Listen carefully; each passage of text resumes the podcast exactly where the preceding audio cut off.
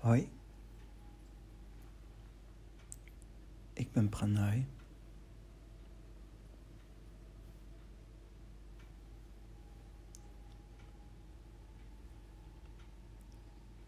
Ik wil iets zeggen over hoofdstuk 4 van Lao Tse. In de vertaling van Christopher Schipper. De taal is leeg. Zo leeg dat wat je er ook in doet, hij toch niet vol raakt. Links bij commentaar van Christopher zelf zegt hij bodemloze diepte.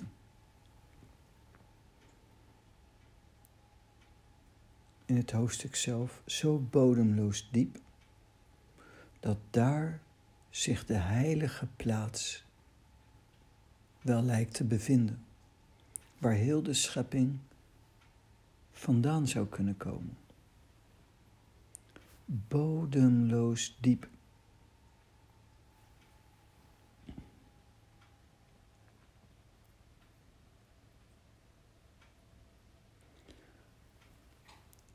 Wat ik zo mooi vind,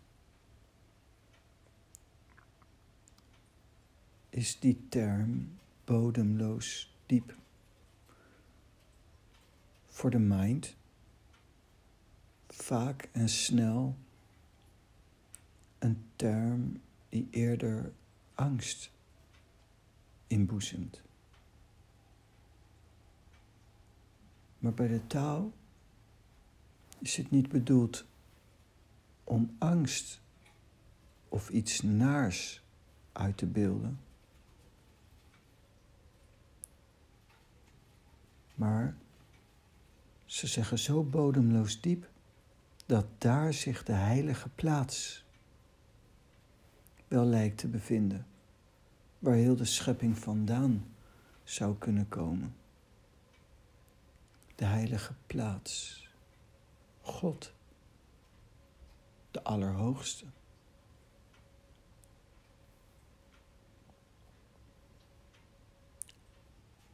Lao Tse begint met dat je de taal niet kunt benoemen. En vandaar dat ze termen gebruiken als oerchaos, bodemloze diepte.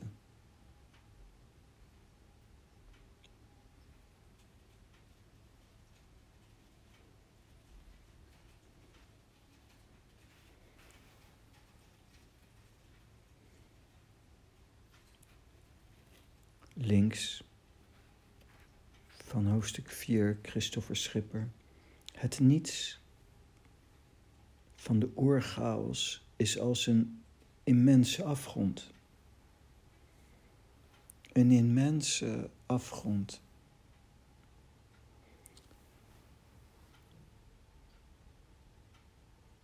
Ik adem en verken het innerlijk land op een vrij fysieke manier. Yogisch.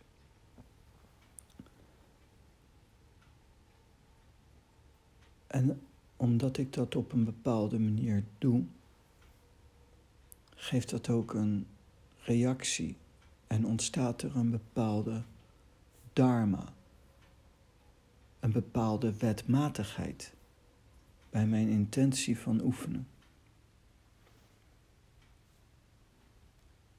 Ik duik de diepte in van mijn innerlijk land en ik wil zo diep mogelijk, bodemloos diep, als je het zou kunnen benoemen, is het de taal niet meer om in die diepte te komen moet je in het reine zijn met je seksualiteit. Dat is echt de dharma van tantra yoga. En de taal, Lao Tse, het innerlijk land, verkennen.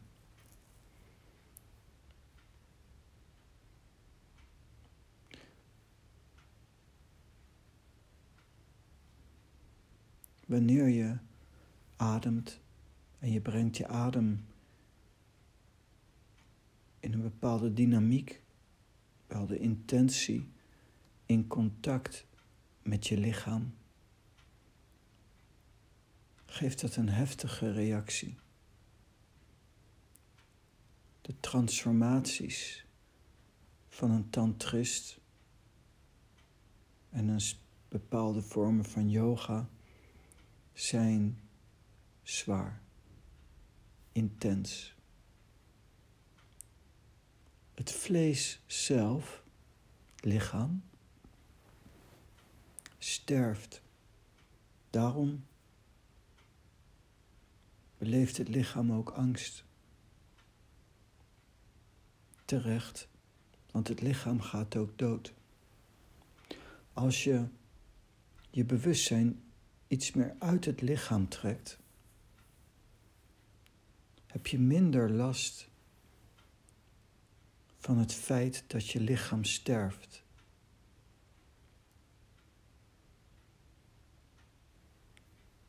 Daarom noemen ze dat ook wel eens de koninklijke weg. Je richt je op de taal van de hemel. Je voedt je lichaam net genoeg om in leven te houden en richt je op de hemel, dan wordt het sterfproces vooral een opbloei van energie en ook de transformaties van een yogi op die weg, de koninklijke weg. Omdat je je richt op God in de hemel, de taal van de hemel, die neemt alleen maar toe als je sterft. Maar de taal van een tantrist, een yogi, een genezer, is gebaseerd op het lichaam. En het lichaam sterft. Bijvoorbeeld in de Bijbel staat: het vleeselijk denken is vijandschap ten opzichte van God. Daarom is je richten op het lichamelijke iets wat automatisch gewelddadige gedachten kweekt. Onstuimige gedachten en gevoelens kweekt. Lao Tse noemt niet voor niets bestendig zijn. Is verlichting. Allemaal termen waaruit ik gelijk kan halen deze man is een een yogi. Osho zegt een Zorba de Boeddha. Niet alleen de taal van de hemel, maar ook van de aarde. En in de aarde is het lastiger. Bardo's zijn zwaarder. De transformaties, de overgangen. Overgang, een bardo noemen ze dat soms ook, zijn dan heftig.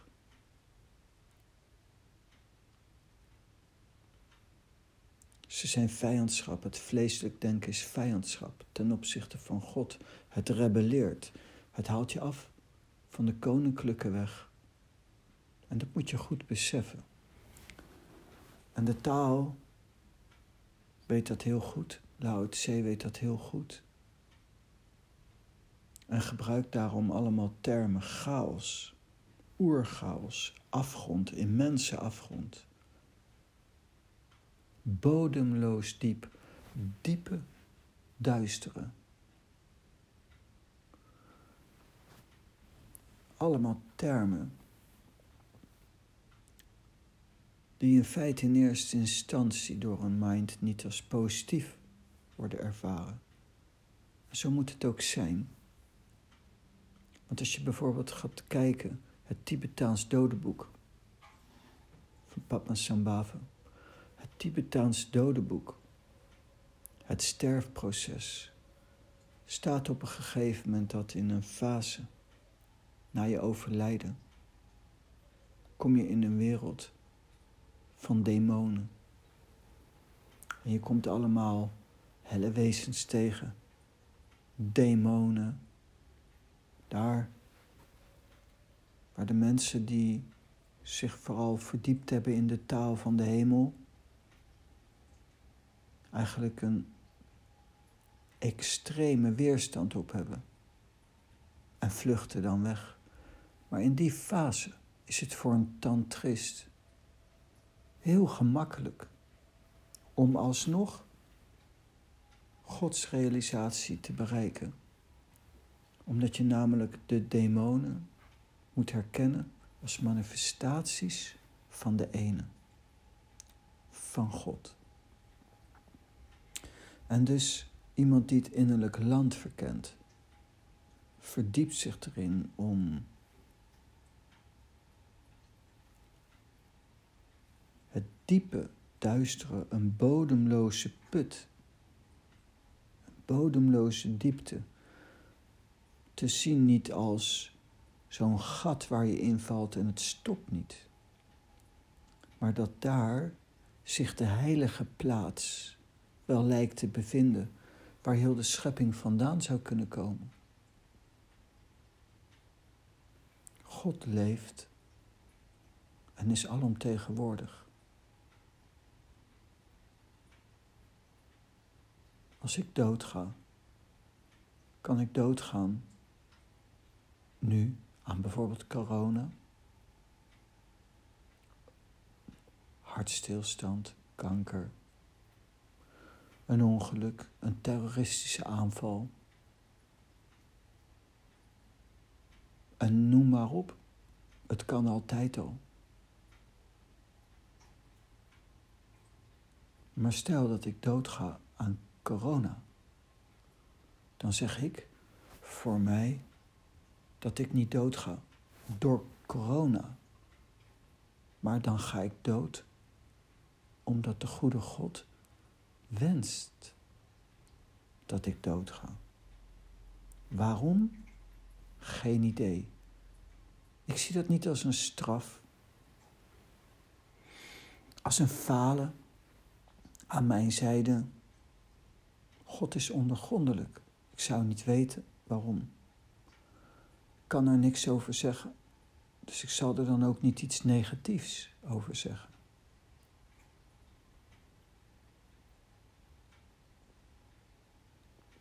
En dus angstige situaties, angstige situaties met meer risico, zijn in mij, voor mij niet direct situaties met meer risico, tenzij je de goden verzoekt. Het is God die beslist en die bepaalt. En dus bij het aanzien van een helle wezen, van een demon, bijvoorbeeld nu een corona, besef ik nog steeds dat God alomtegenwoordig is. Ik begrijp het niet, ik kan het niet doorgronden, er zit geen logica in. Maar als ik ga, wat zeker gaat gebeuren, we sterven allemaal. Is dat omdat het mijn tijd is?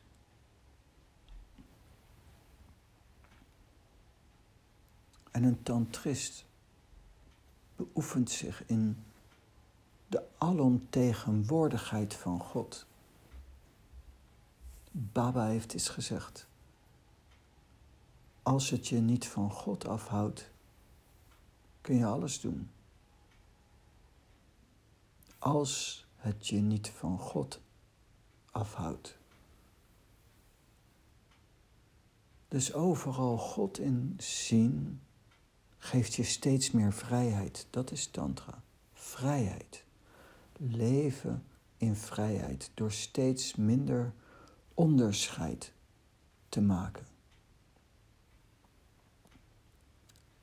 En met de diepte om in het duistere van het duistere, de massa mysterieën, de oerchaos. Bodemloos diep, om juist in dat soort termen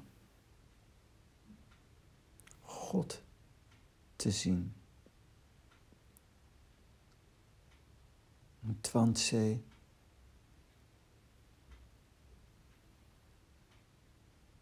wat geschreven staat als Tsuang Tsi, een ander geschrift uit de Tao, kanon van de Tao, staat dat als je zou beseffen hoe mooi het is na dit leven, zou je liever dood willen zijn dan dat je zou willen leven. Niet dat het de bedoeling is dat je zelfmoord pleegt, maar vooral door een natuurlijk leven te leven met de alle risico's van het leven.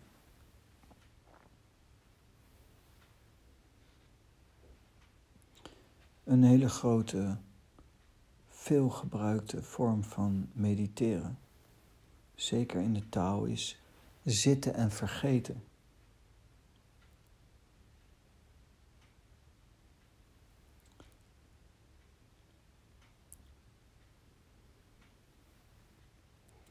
Jan Huy vroeg, staat in Twantse hoofdstuk 6. Christopher Schipper haalt het aan op de linkerkant van hoofdstuk 4.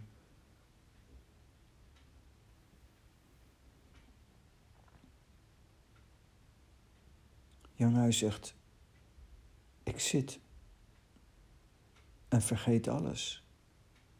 Onthutst vroeg Consi wat bedoel je met zitten en alles vergeten? Hij zegt: Ik laat lijf en ledematen wegvallen. Ontdoe me van mijn verstand. Verlaat mijn vorm en verjaag mijn zelfbesef om het te verenigen met de grote doorstroom. Dat bedoel ik met zitten en alles vergeten. lijf en ledematen wegvallen. Ik laat lijf en ledematen wegvallen, zegt hij. Ik moet dan denken aan savasana in de yoga lijkhouding. Aan het einde van een yogasessie ga je liggen op je rug met je handen en je voeten iets naar buiten toe en je handpalm omhoog. En je ademt rustig. Je ligt ontspannen. Lijkhouding. En je probeert zo stil te worden als een lijk. Kun je zo zacht ademen als een klein kind. Een belangrijk iets is van Savasana is dat als je zo ligt en je laat los en je ontspant, dat er een zelfregulerend principe in werking treedt. En die zet alles recht. En dat zelfregulerende principe wordt ook heel veel gebruikt in de taal. Lijf en ledematen laten wegvallen. Je keert je naar binnen naar de ziener, naar je middelpunt. Ontdoe me van mijn verstand, no mind. Verlaat mijn vorm.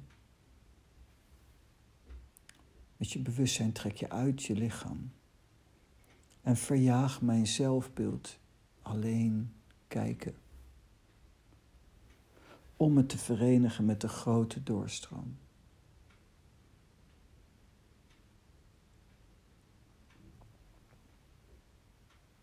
Osho heeft ook een actieve meditatie ontwikkeld, waarin je jezelf langzaam in je gedachten niet echt laat verbranden. Om zo denkbeeldig zo te komen bij de grote doorstroom bij de zin. De dood heeft iets, een geheim in zich. En die is mooi.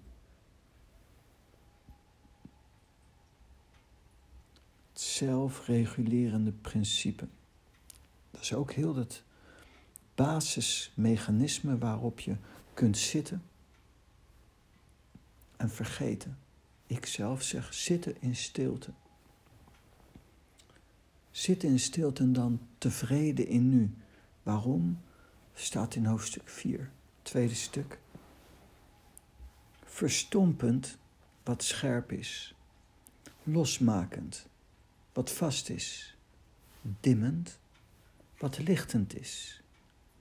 Alles tot eenzelfde stof makend. In feite het zelfregulerende principe. In de stilte, voorbij zelfbesef, voorbij je vorm, zitten in stilte, in de chaos, in het diepe, in het diepe duisteren, in de bodemloze put. Is niet de hel, in de dood, is niet het einde. maar de verblijfplaats van de Allerhoogste.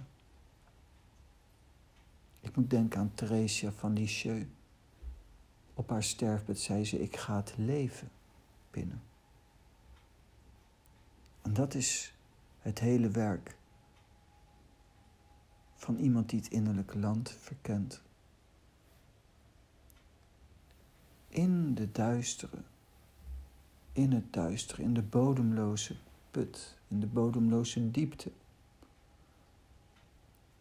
is niet de poort naar de hel, maar de poort naar de hemel.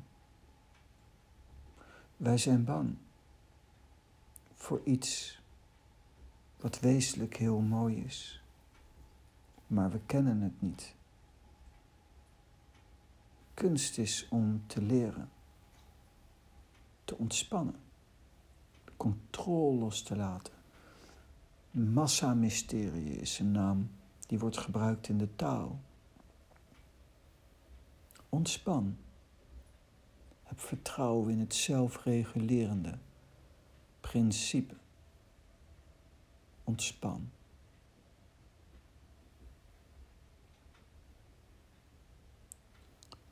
Dus het is een heel mooi iets, een heel verrijkend iets in je leven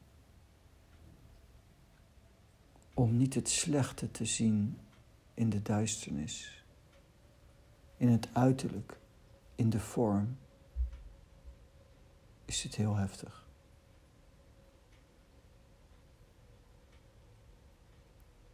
Achter de vorm is alleen God. En God is alomtegenwoordig. Maar we zien God alleen, velen alleen in de hemel alleen in het mooie. Maar God is overal, ook in het voor ons lelijke.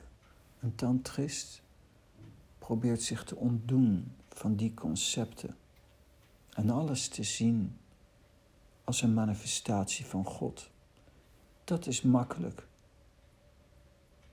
bij een heilige in de hemel. Dat is moeilijk bij corona, bij ziekte, bij dood, bij oorlog. Een tantrist beoefent zich daarin. Diepe duisteren, chaos, mysterie, massa, mysterie, bodemloos diep. Allemaal termen. Daar zouden sommige mensen mensen claustrofobie bij krijgen. Maar ik beoefen me. Ik zeg niet dat ik het kan, ik beoefen me. Om bestendig te zijn en om mijn visie te veranderen. Een visie van dood als erg.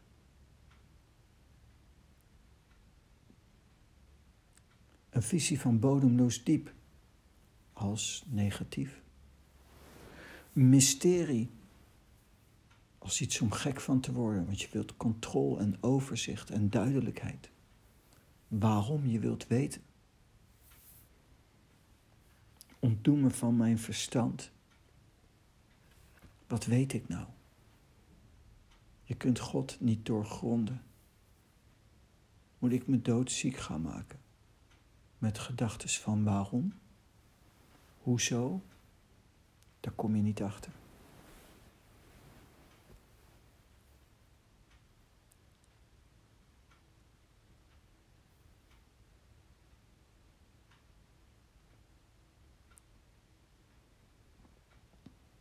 Dus ik zit. Ook een Taoïstische term.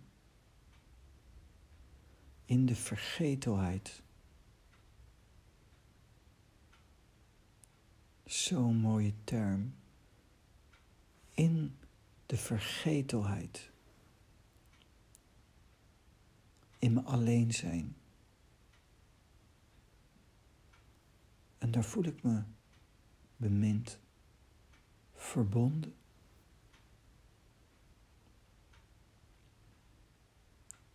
Veilig.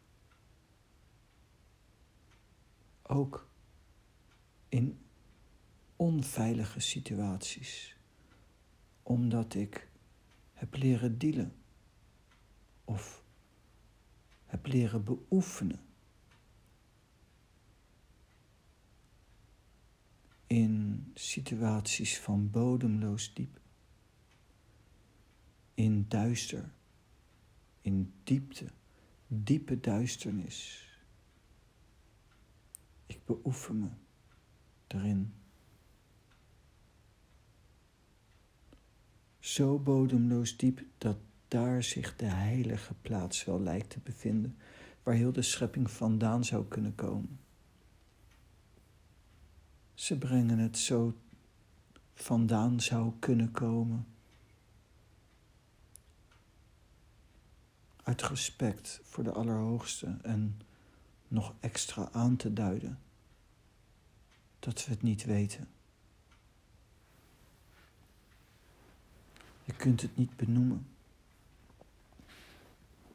Je kunt het niet weten. Maar als je in de hel de hemel vindt,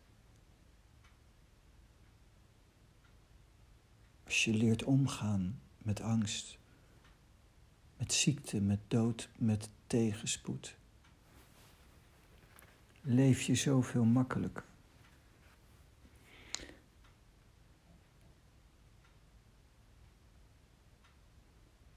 Zo diep verzonken dat hij daar vermoedelijk zou kunnen bestaan.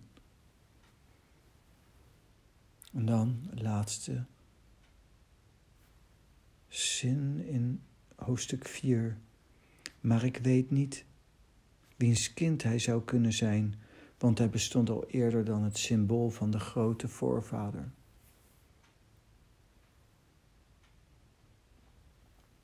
Ik ben zo blij met dit soort zinnen in de taal, want het verwijst mij voor mij naar de Allerhoogste, de taal van de hemel.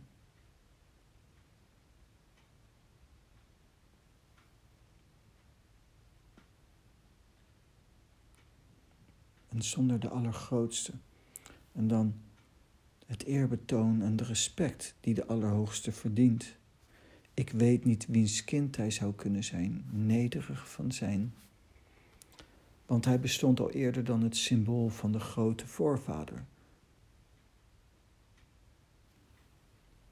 Veel mensen noemen de term God. Maar de Tao zegt, God is ook verzonnen naam nog voordat. Hij bestond al eerder. We kunnen er niets over zeggen.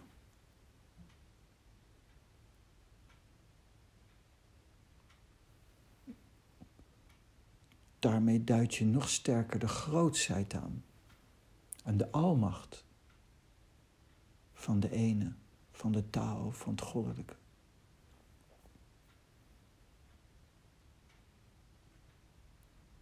We weten het niet.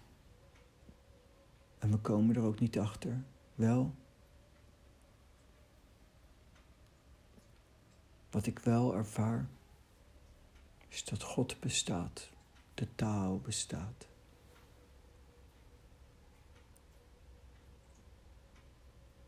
En door oefenen heb ik gemerkt dat angst een illusie is, een truc van de mind. En daar kan je bestendig tegen raken.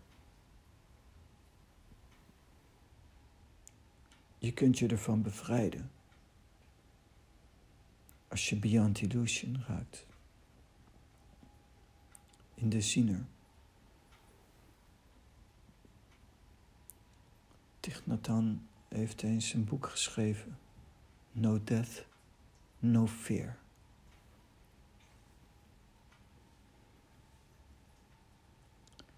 Ik laat lijf en ledematen wegvallen in je bewustzijn. Ontdoe me van mijn verstand, verlaat mijn vorm en verjaag mijn zelfbesef. In je bewustzijn. Om me te verenigen met de grote doorstroom. Ikzelf om te baden in prana. Stoned. Extatisch. Bloot.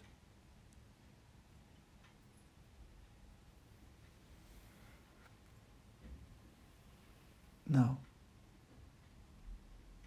dat.